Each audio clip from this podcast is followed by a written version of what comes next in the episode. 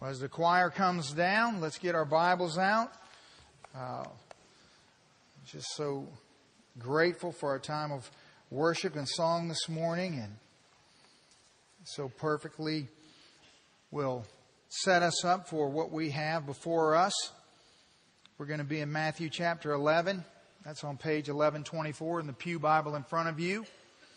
So we're in this series about the nine characteristics of the character of Christ called the fruit of the Spirit. And so this morning, part eight, lessons from a kite.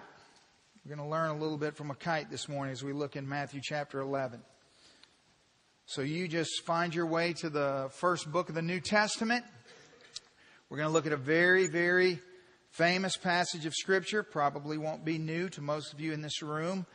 Uh, we'll allow the Lord to use it to open our eyes and broaden our horizons as we look at uh, the wonder and the glory of God's Spirit within us. Okay, are we ready to pray? Let's pray and ask the Lord's help this morning.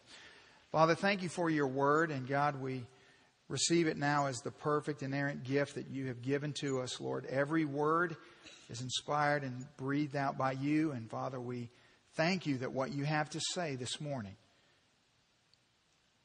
will be so powerful in our lives.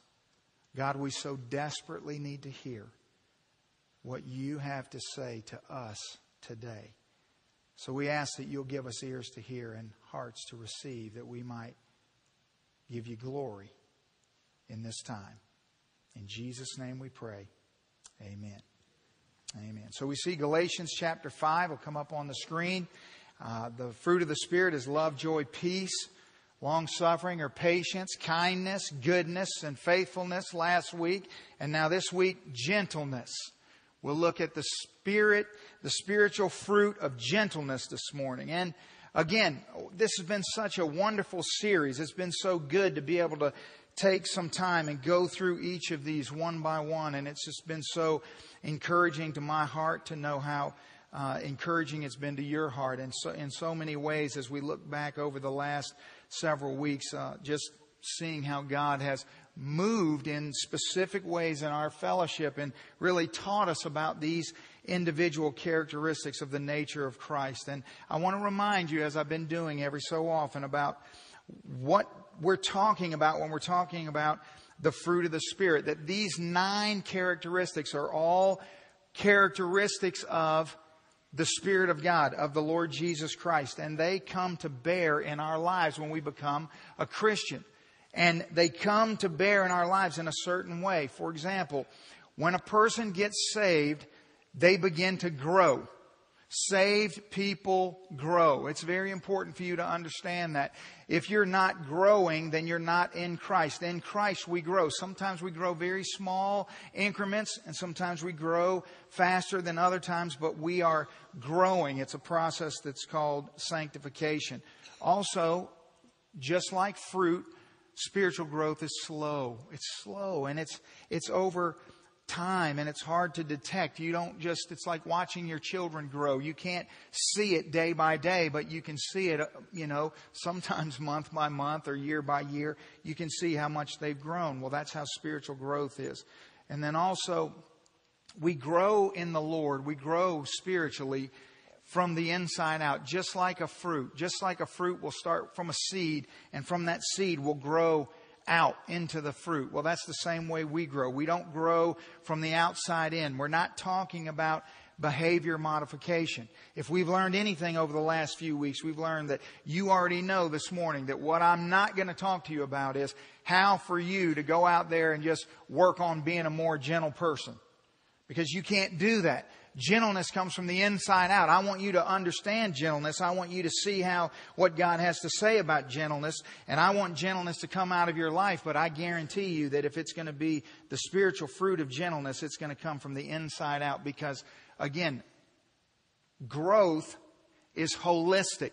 That we grow in all of these areas, all of these nine characteristics are growing at the same time. Now, this is the part I, I get questions about every couple of weeks. Some of you are just confused about this, that all of them are growing together. Well, think about it this way.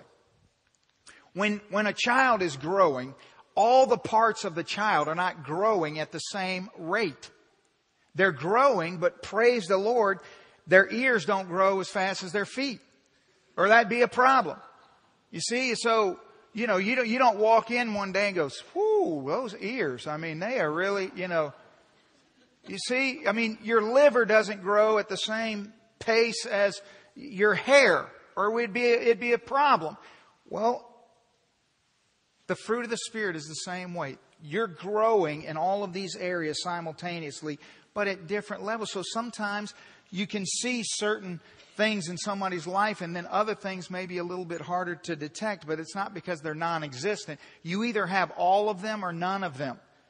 It's not a, you can't pick and choose. It's not like going through the produce department and just picking which ones you want. If the Spirit is in you, the Spirit comes complete with a full set of all these fruit. Amen? Okay, I just don't want you to be confused about that at all. I want you to be sure that you understand exactly what we're talking about. Well, yesterday, I had quite an interesting day. I uh, got up and came to the men's prayer breakfast and man, we had a great time together. Uh, in just, uh, I think it was one of the best men's breakfasts we've had. It was just wonderful. And so I had to scoot out a little bit early. I know many of you had already taken off to go up to Hattiesburg to be at uh, Dave and Gail's wedding. And so I went to the breakfast as long as I could. And then Lisa met me up here and I jumped in the car with her and we headed up there. And it was just a beautiful day. We're just zooming up Highway 49 and you know, just talking, talking, chatting, chatting, chatting. Well, we just about get to the place we're supposed to go to, and I go right past it. And I'm like, man, I got to turn, I got to turn around. And then the car goes, boom. I look down at the gas gauge, dead Elvis. I mean, E as far as it can go. Not a drop of gas in the tank. So here I am on the side of Highway 49 now, I got a wedding to get to, and it's right back there. So I'm thinking, what am I going to do now? Well, I look across the street and I see this uh, mechanic shop, and the door's open. So I thought, well, amen. Lisa, she's already praying, Lord, help us, Lord, help us. So I get out of the car, run across the street to this mechanic shop. So I go in there, and there's this fella in there, older gentleman working by himself. I went in and I said, Excuse me, sir. I mean, he about had a heart attack. And uh, I said, I ran out of gas and you, you wouldn't happen to have any gas around here. I'm, I'm trying to get to a wedding. And he said, nope, I don't have any gas. No gas. Can't keep gas. Insurance company won't let me have gas. No gas here. You won't find gas. I'm thinking, we're not off to a good start here, brother. So I'm standing there and I'm just kind of looking around. He goes, what you looking for? You're not going to find it. There's no gas here. And I said, well, sir, I'm just trying to look for something. I mean, you know, he can see my car there. I said, you know, I'm out of gas. I'm trying to get to a wedding. You know, I, I, what am I going to do? There's, there's no gas station for miles. And he said, well, I can't help you. So I just stood there. Because I'm thinking, I know you can help me because there's cars everywhere. And all I need is a piece of hose about this long and we're going to get some gas out of something. So I'm just standing there so finally he realizes I'm not leaving. So he goes out to this truck and he starts rummaging around the back bed of this truck and he pulls this little gas can out and he says, well, I got this weed eater gas. I said, that'll work. Might smoke a little bit, but we'll be good. Give me that. So he hands me that gas. He says, now go on. You know, he's just kind of shooing me off. And so I took the gas and I said, well, sir, listen, I will bring you, I'll, I'll, I'll bring your gas can back to you. I'm so grateful. And he goes, listen, all I want you to do is stop bothering me. Look at all this work that's got to be done around here. And man, he starts blessing me out. You hear me? I mean, son, he's chewing me up one side and down the other. Well, about that time, I turn around and here's Alan and Billy Summerall. They pulled up in the parking lot. You know, I saw Billy and I said, look, Lord sent me an angel. Then I saw Alan and said, nope, that ain't angels. and I, so I said, well, look at here. So anyway, he's just chewing on me. I mean, just, you know, so I get my wallet out thinking I'm going to give him one of my cards so that he knows that he can trust me. I'm like, you know, hey, I'm a pastor. I'll bring this. So I get my wallet out and he freaks out. Do I look like I need your money, man? Man, I put my wallet back. I took the thing. I said, okay, I'm gone. So I told Alan, I got gas. I'll see you there. I'm good. I run across the street. I put the gas in the car. Man, I crank the car up, start up, make a U-turn.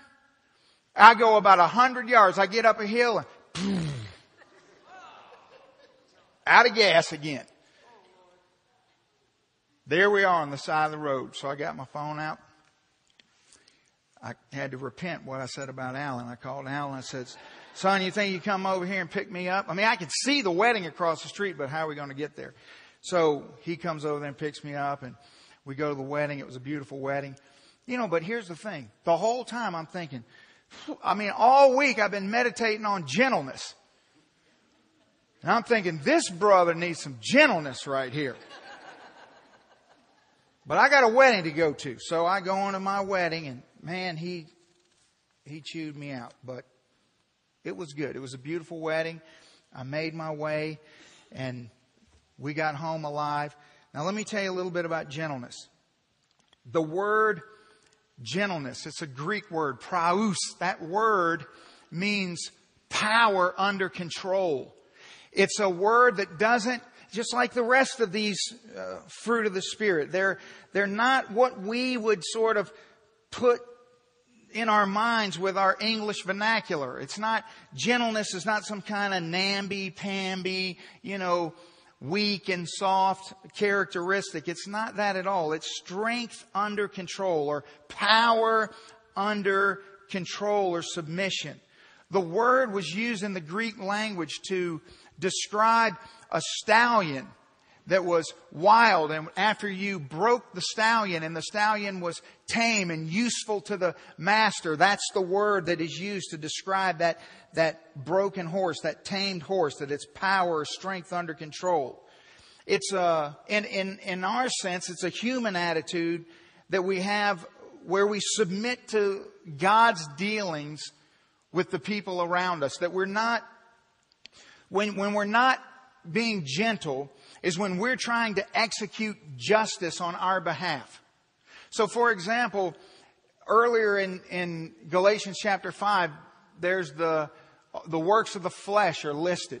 And oftentimes the things that are in that list are the antonym or the opposite of the fruit of the Spirit. Well, the opposite of gentleness is outbursts of wrath. And so when, when we try to execute revenge for injustice perpetrated against us, we're not being gentle.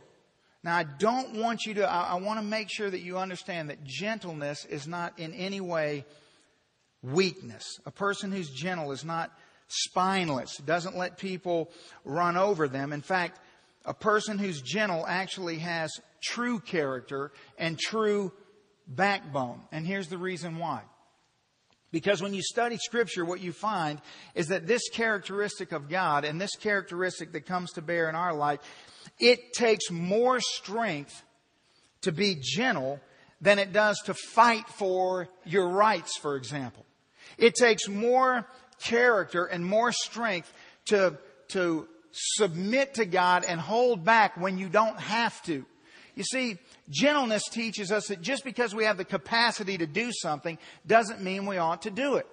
You know, uh, I used to tell Colton when he was little, you know, when he was a, you know, eight or nine years old, I said, son, just because we have matches doesn't mean you need to light something on fire. Matches are good. And they're helpful. And when you need them, you want to use them. But just because you have them doesn't mean you want to use them. Just because you can execute justice just because you can defend yourself or just because you can retaliate or just because you can sort of make, you know, justice uh, come your way doesn't mean you should. That's what gentleness is. It's harnessing that power. Now, we see that in the life of Christ. Like, for example, notice the way Jesus responds to the wickedness and the horrific uh, injustice that's perpetrated against him on the cross. There he is hanging on the cross. All of these atrocities have been committed against him. He's got the power in his pinky finger to absolutely uh, call down, you know, a legion of angels and just take everybody in creation out in one foul swoop if he wants to. And what does he do? He says, Father, forgive them for they know not what they do. See, that's gentleness. He can do, but he doesn't because it's power harnessed under control. And so, Jesus, there he is with the greatest power in the universe, and yet he's under control. He doesn't retaliate. He doesn't bring about that which he wants to happen. Now let's look at Matthew 11, beginning in verse 25. And let's let this passage instruct us about the gentleness of God and how we, how we should respond to what the Lord has to say. Matthew 11, verse 25. At that time, Jesus answered and said, I thank you, Father, Lord of heaven and earth, that you have hidden these things from the wise and the prudent and have revealed them to babes. Even so, Father, for so it seemed good in your sight all things have been delivered to me by my Father, and no one knows the Son except the Father, nor does anyone know the Father except the Son, and the Son to whom and to the one to whom the Son wills to reveal himself. Verse 28. Come to me, all you who labor and are heavy laden, and I will give you rest. Take my yoke upon you and learn from me, for I am gentle and lowly in heart, and you will find rest for your souls. For my yoke is easy and my burden is light. Now, what I want us to do is just look at that passage, especially beginning in verse 28. Jesus prays that prayer before we get to 28 in the first part of that passage, and he's just praying just to illustrate his submissiveness to God. And he's saying that that no one knows the Father but the Son, and no one can know the Son unless the Father chooses to reveal that to them. That He is in submission to God the Father, and that He's having this, this, this fellowship with God the Father, and then He, He looks around Him at the people around Him, and He says, Come unto me, all you who labor and are heavy laden. Now, look at verse 28, how he begins. He says, Come to me. Now, Jesus is being very strategic here. He's making sure the emphasis is on me. I mean, literally, it's as if he's saying, me you come to. The, the, the key word here is me. He's saying there's no other place for you to look. There's no other person for you to look to. I am the one. He doesn't say, come to this realization that you need to change your ways. He doesn't say come to this new system of beliefs. He doesn't say come to this religious structure or institution. He doesn't say come to church. He doesn't say any of that. He says come to me. To me. He's very specific. Come to me who? All you who labor and are heavy laden. The word labor, it means to work to the point of exhaustion. It means to be weary and worn out, to just be so tired from just working, oh, just being stuck in that, that perpetual cycle of laboring and laboring and laboring. And, and no matter how hard you work, no matter what you get accomplished, it's never done. The work is never done. And you never seem to make the progress that you need to make. And so you're just weary and worn out. And then those who are heavy laden, to be heavy laden, it means to be beat down, to be overwhelmed, to just be utterly and completely just overdone with everything that's going on around you. To feel like what, what, I don't know what else to do. I've labored. I've tried as hard as I can try. No matter what I try to do, it doesn't seem to ever be enough. And so therefore I'm just, I'm just overwhelmed. I'm just beat down. And Jesus says, I will give you rest.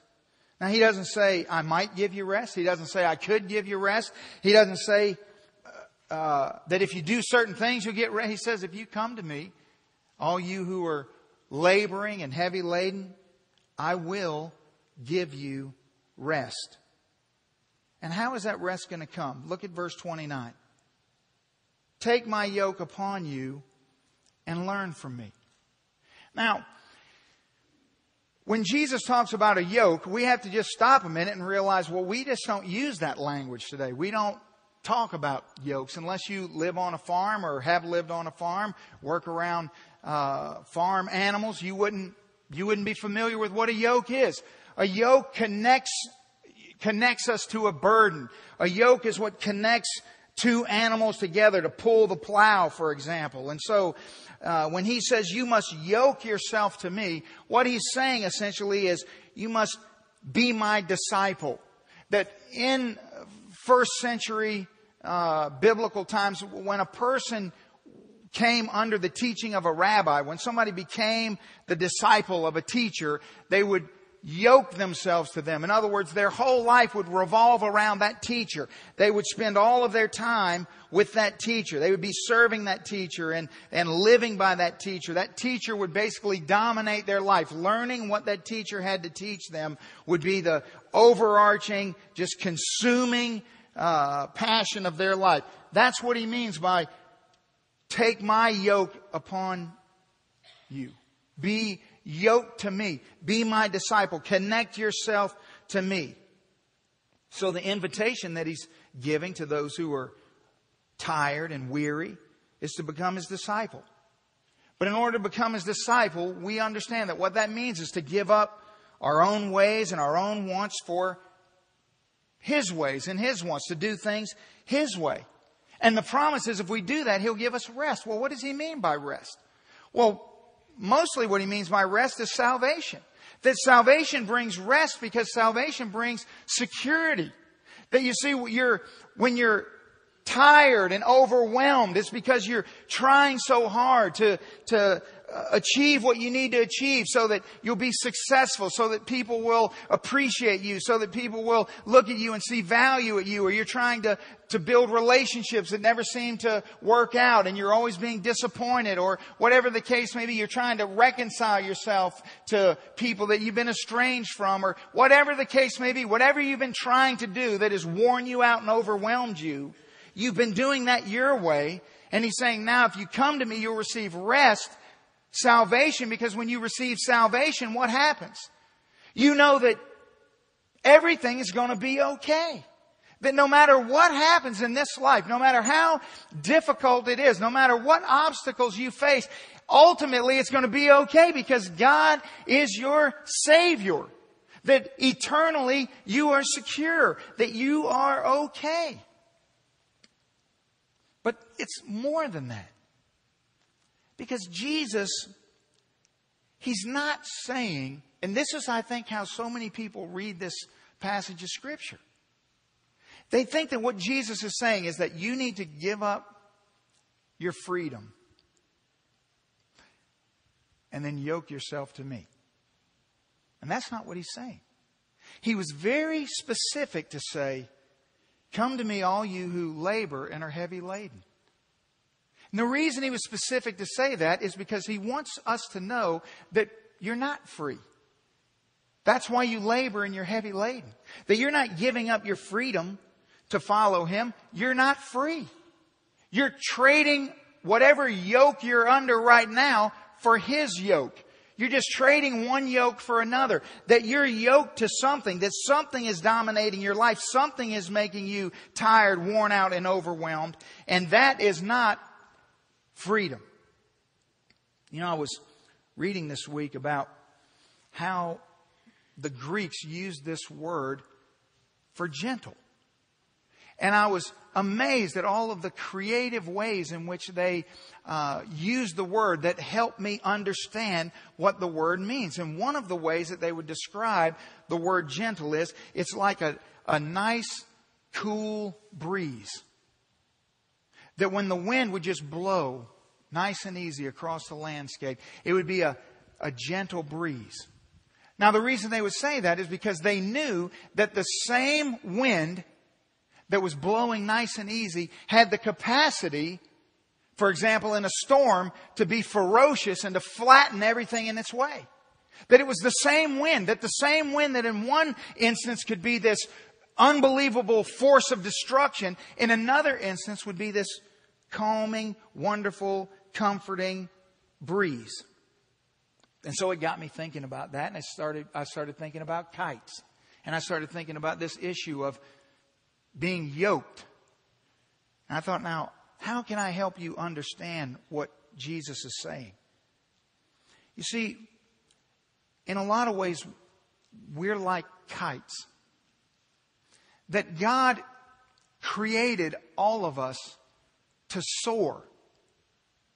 Now the way I know that is because when He created mankind, He put us in the perfect environment to soar. That in the garden, Adam and Eve had perfect fellowship with Him and they were soaring the way that God intended for them to be. When you see a kite up in the, up in the sky and it's just up there, just bouncing around in the wind, that's what that kite was made to do.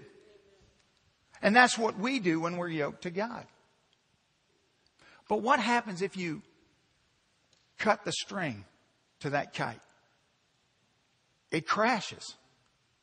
You see, it's deceiving because the kite is up there flying in the sky and the kite looks like it's trying to get free. And it seems like it's flying and it would seem that if you cut the string, it would just fly and fly and fly and be as free as it wanted to be.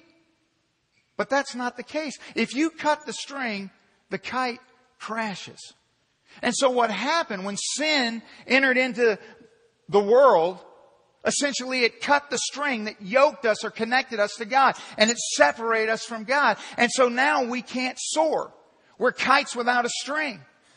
And the only way that we can soar again, the way God created us to be, to live the life He created us to live, is to reconnect to Him and to be back up in that wind. And that's what I want you to understand that we're to be connected, yoked to Jesus because that's the way we were intended to be. That that is the, the, the purpose and the design of God in creating humanity. And the reason that we're struggling and the reason that we're overwhelmed and the reason that we're tired and beat down is because we're trying to do things a different way. We're trying to soar free on our own. If you think about it, when, when sin entered the garden, the temptation was, you know what? If you cut that string, you can fly free and you can be like God. Yeah. So let's cut the string. And the string was cut, and guess what happened? Crashing to the ground that that kite only flies if it's connected to the string. So in verse 28, when he says, Come to me, all you who labor and are heavy laden, I will give you rest. Take my yoke upon you and learn from me. Now, how do we attach the string? How do we reconnect to God? How do we take his yoke upon us? Well, he tells us back in his prayer in verse 25 when he says, at that time, Jesus answered and said, I thank you, Father, Lord of heaven and earth, that you have hidden these things from the wise and the prudent and have revealed them to babes. That Jesus is, is reminding us what Matthew 18, 3 says, that unless you're converted and become like a little child, you'll by no means enter the kingdom of heaven. That the yoke, the invitation to take his yoke upon you is not an invitation to those who think that they're wise, who think that they're smart, who think that they have got this under control. In other words, if, if you're not weary and heavy, heavy laden, then the, the invitation is not to you. You see, if you think you're flying around just fine and, and you don't really need this string, well then the invitation is not for you.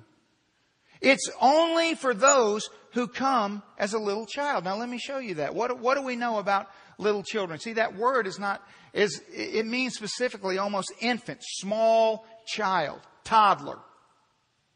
So let me show you two things about children that apply to this. First of all, little children know that they're helpless. You see, this is part of being weary and, and, and heavy laden. Is that you're, you have to be like a child. You have to understand that you're helpless, that you can't fly apart from that string, that you have no power and capacity of your own to just take flight and to soar into the sky. You can't do that. Children know this. You know, when you're with little children and you're walking, you know, you're holding their hand and you're walking somewhere, you don't go very far before they just start, they go, Dad, I'm tired. Hold me. I can't do this. And then if you, you know, you, they, they stand at the bottom of a flight of stairs and they're just like, uh, Help me. They need you to pick them up and to carry them and the whole, they, they know. I mean, if anything, if there's a loud noise that happens, what do they do? They freak out and they run and they jump in your lap and they bury their head in your chest. Or if there's anything scary happens or if anything out of the ordinary that they don't understand, they don't, they don't just stand there and go, bring it on, what you got? I mean, they take off because they know they're helpless. They, they know they have no capacity to resolve problems on their own. So when we come to, to Christ, we have to come like little children.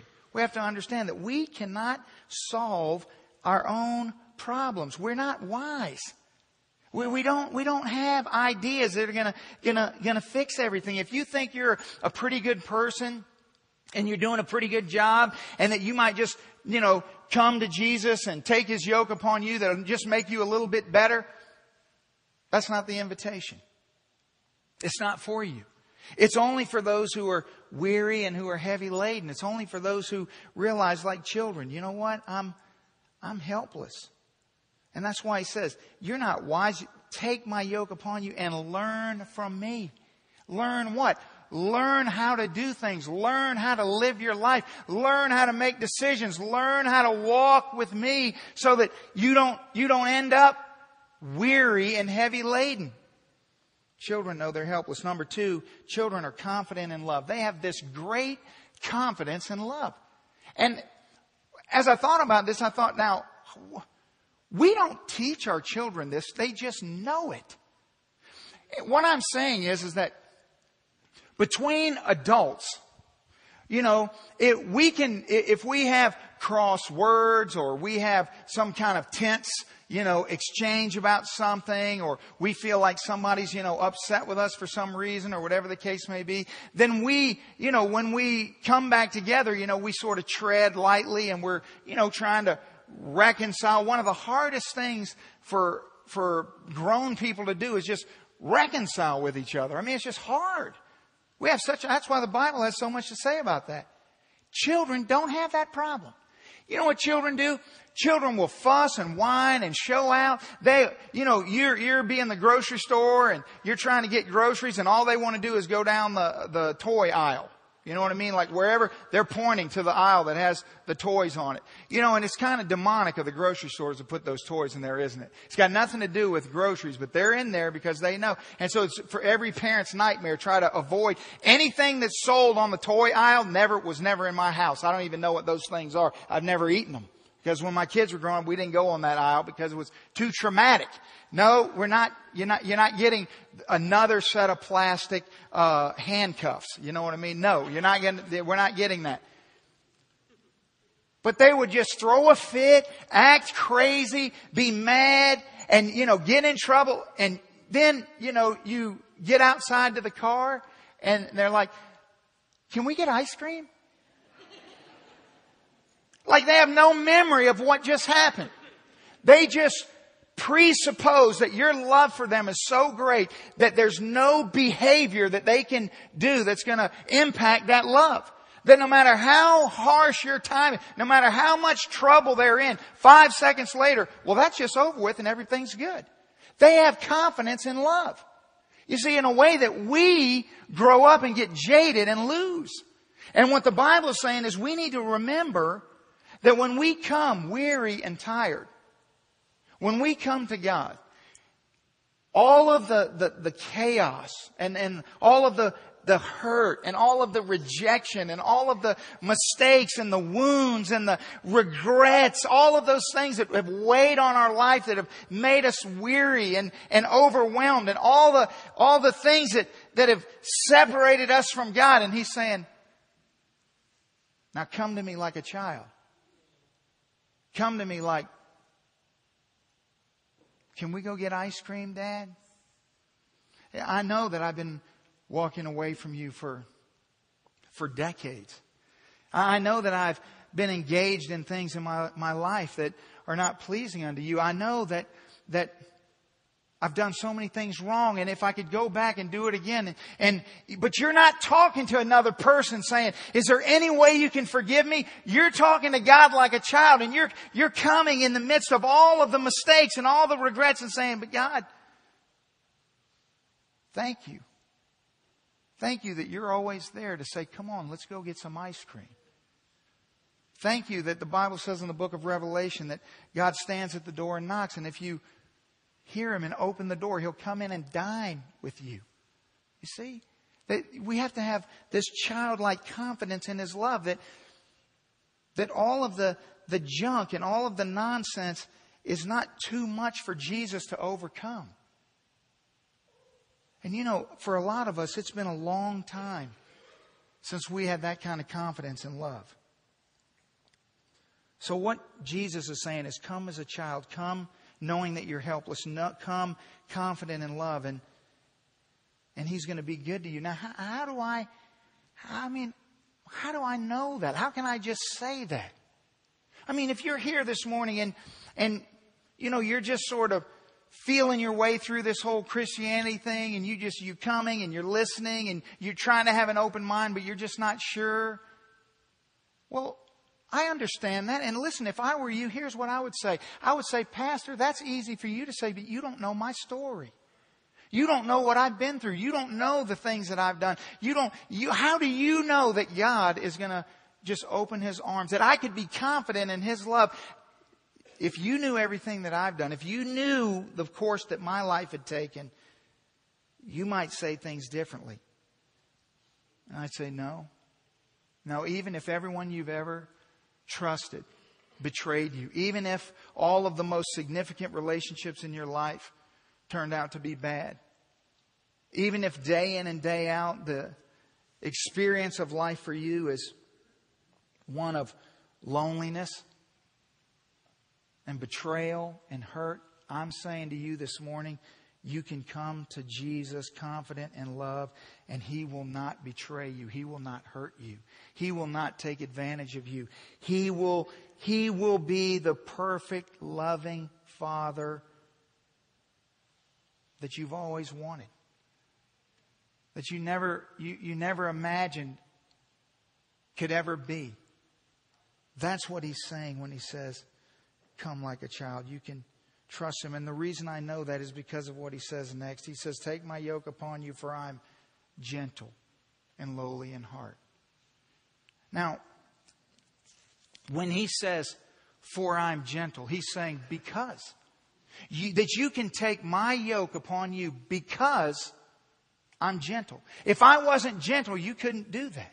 That what makes my yoke available to you is my gentleness. If I wasn't gentle, if I wasn't lowly in heart, you could not take my yoke upon you. You could never reconnect the string. You would never know what it's like to soar the way you were intended to soar. That that invitation is off the table. The only reason that it's even, we're even having this conversation is because I'm gentle.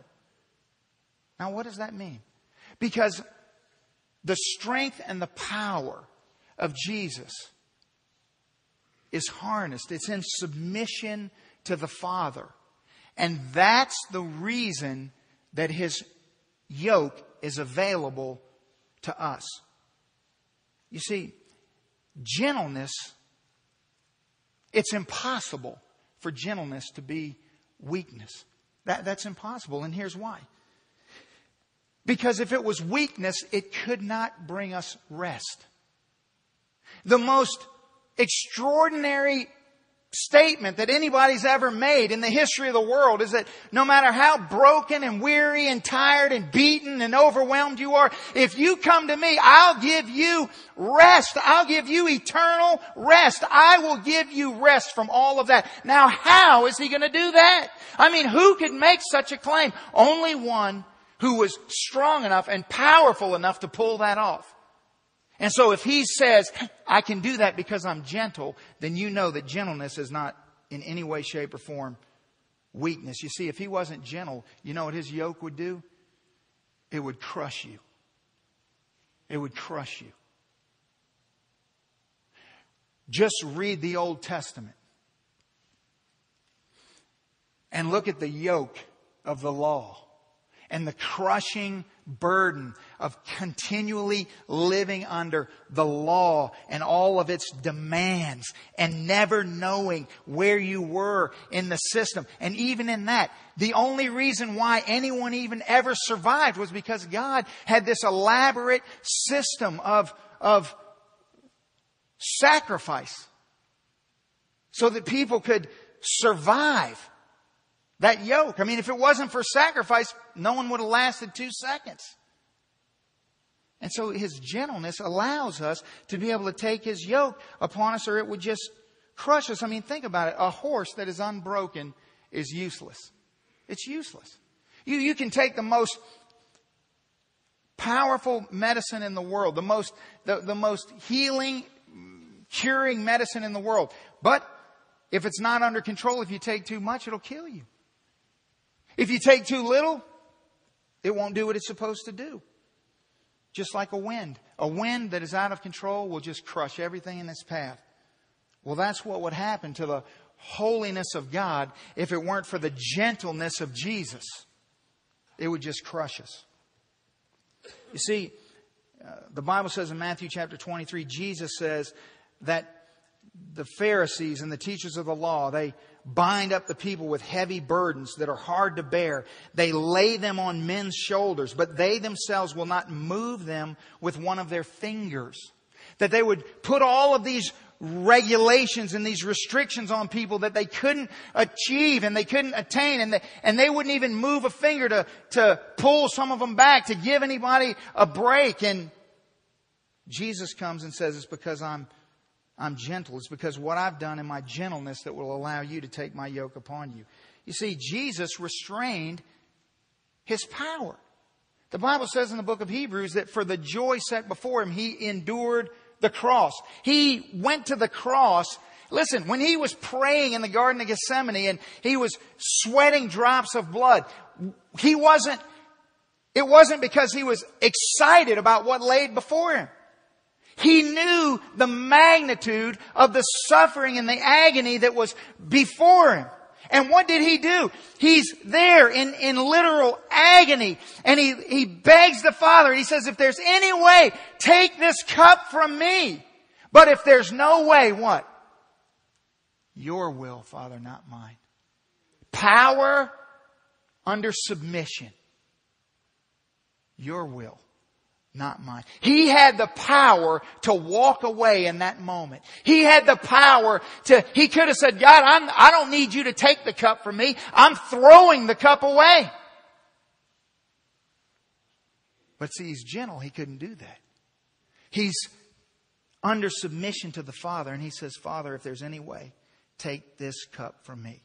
Titus chapter 2, the Bible says our great God and Savior Jesus Christ gave himself for us that he might redeem us from every lawless deed and purify for himself his own special people, zealous for good works.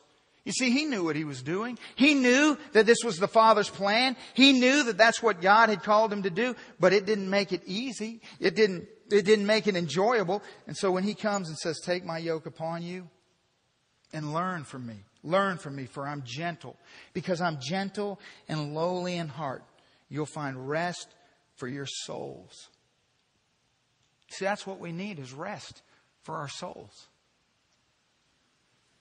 So yesterday, after the wedding was over, I still had a car out of gas on Highway 49.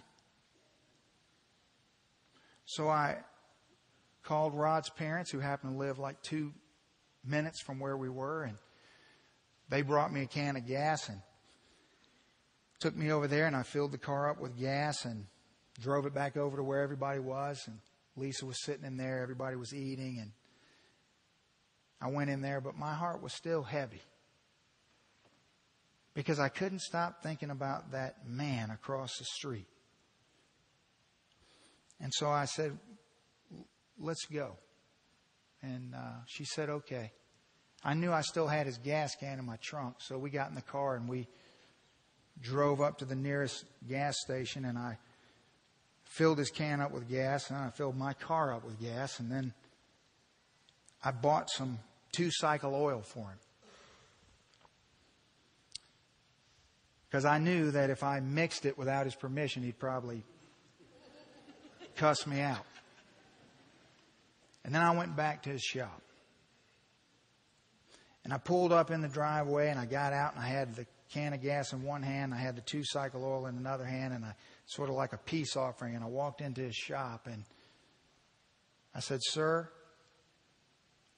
I brought you back your gas and I brought you some two cycle oil and I just want to thank you for helping me. I made it to the wedding. And he put his wrench down and he turned around and he walked over to me and he said, I need to apologize to you. And I said, Well, no, you helped me. I mean, it was, he said, No, I owe you an apology. That I shouldn't have behaved the way I did. I shouldn't have treated you the way I did, but I'm just under a lot of pressure. I mean, you know, I got all this work I got to do, and I'm up here on Saturday, and, you know, I'm on my own time, and I'm trying to get all this. It's weary and heavy laden. And I said, Well, what's your name? And he said, Vernon. I said, Mr. Vernon, how'd you learn to work on all these cars? See, I noticed that all the cars that were in his lot were fancy cars. Said, How'd you learn to work on all these fancy cars? He said, Well, over the course of my life, every time it seems like I needed to learn something or I needed to figure out how to do something, he said, The person that I needed to teach me would just come into my life and they just show me what it was I needed to learn. And so, decade after decade after decade, I just learned how to do all these things. And I said, wow, that's a fascinating story. I said, can I ask you a question? Do you think it's possible that maybe I came into your life today because you needed to learn something? And he leaned over and he said, What do you do?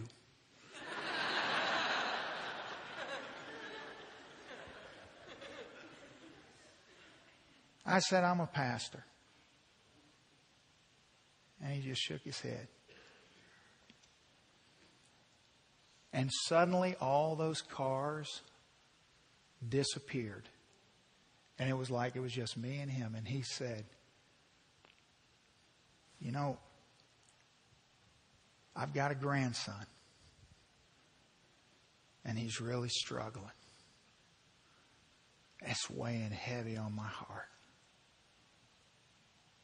And I said, Mr. Vernon, I know somebody who can take that burden off your heart? He said, Yeah. I bet you do. I said, I do. I said, I think God put me right here in front of you because you're weary and heavy laden. And so I started sharing with him about Matthew chapter 11. And he said, You know what? I grew up in church. He said, I'm 70 years old and I still go to Bible study every week. I said, Yes, sir. I'm glad. I said, But if I if I come back up here, you know, I I live down on the coast, but if I come back up here a couple months from now and I drive by this shop and there's a black wreath hanging on the door, where will you be?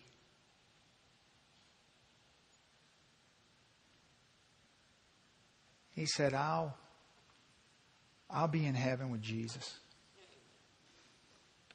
And I said, Are you sure about that? He said, Yes, I'm sure about that. He said, God didn't send you here because I need to get saved today. He sent you here because I need to be reminded that I am saved. And I said, Yes, sir. And he said, I've let all these burdens weigh me down and make me act in a way I shouldn't act.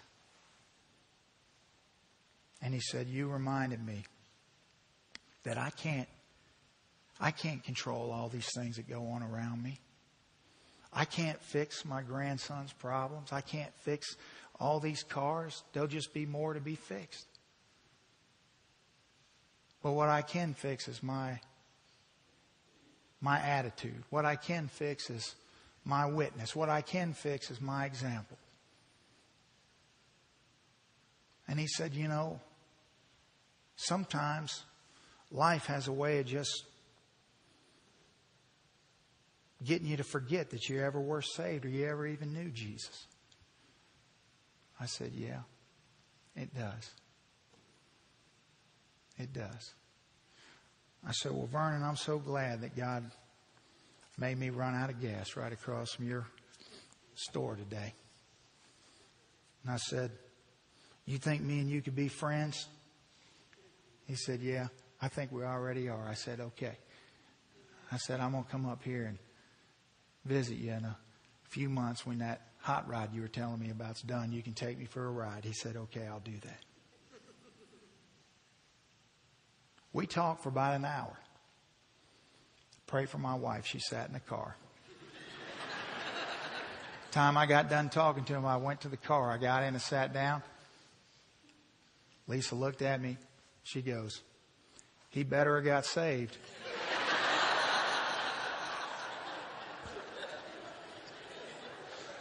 I said, You married me, honey. This how this rolls. See, in verse 30, Jesus says, For my yoke is easy and my burden is light. How can a yoke be easy? How can a burden be light? That doesn't make sense. How is that possible? Well, remember, you, you're not free right now. You're doing things your way.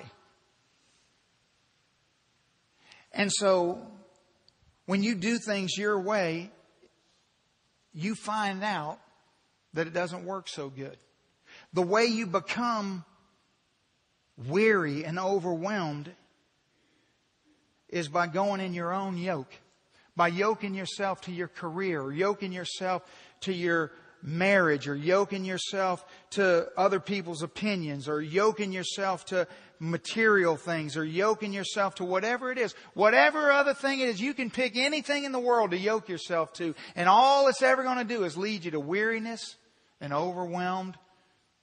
That's all it's ever going to do. And what Jesus is saying is, is that when you do it my way, it's going to be easy. And my burden's going to be light. It's not going to be simple. It's not going to be problem free, but compared to what you're doing right now, it's going to be easy and light. Let me ask you a question. How would your life be differently right now if when you were 13 years old, let's say you were 13 years old, and at 13 years old, you put his yoke upon you. That you yoked yourself to Jesus and as a 13 year old student, you committed your life to Christ and you walked with him. You did things his way. That whatever the Bible said, no matter how crazy it seems, that's what you did. If you did that when you were 13 years old and you have walked yoked to Jesus all your life till today, how would your life be different?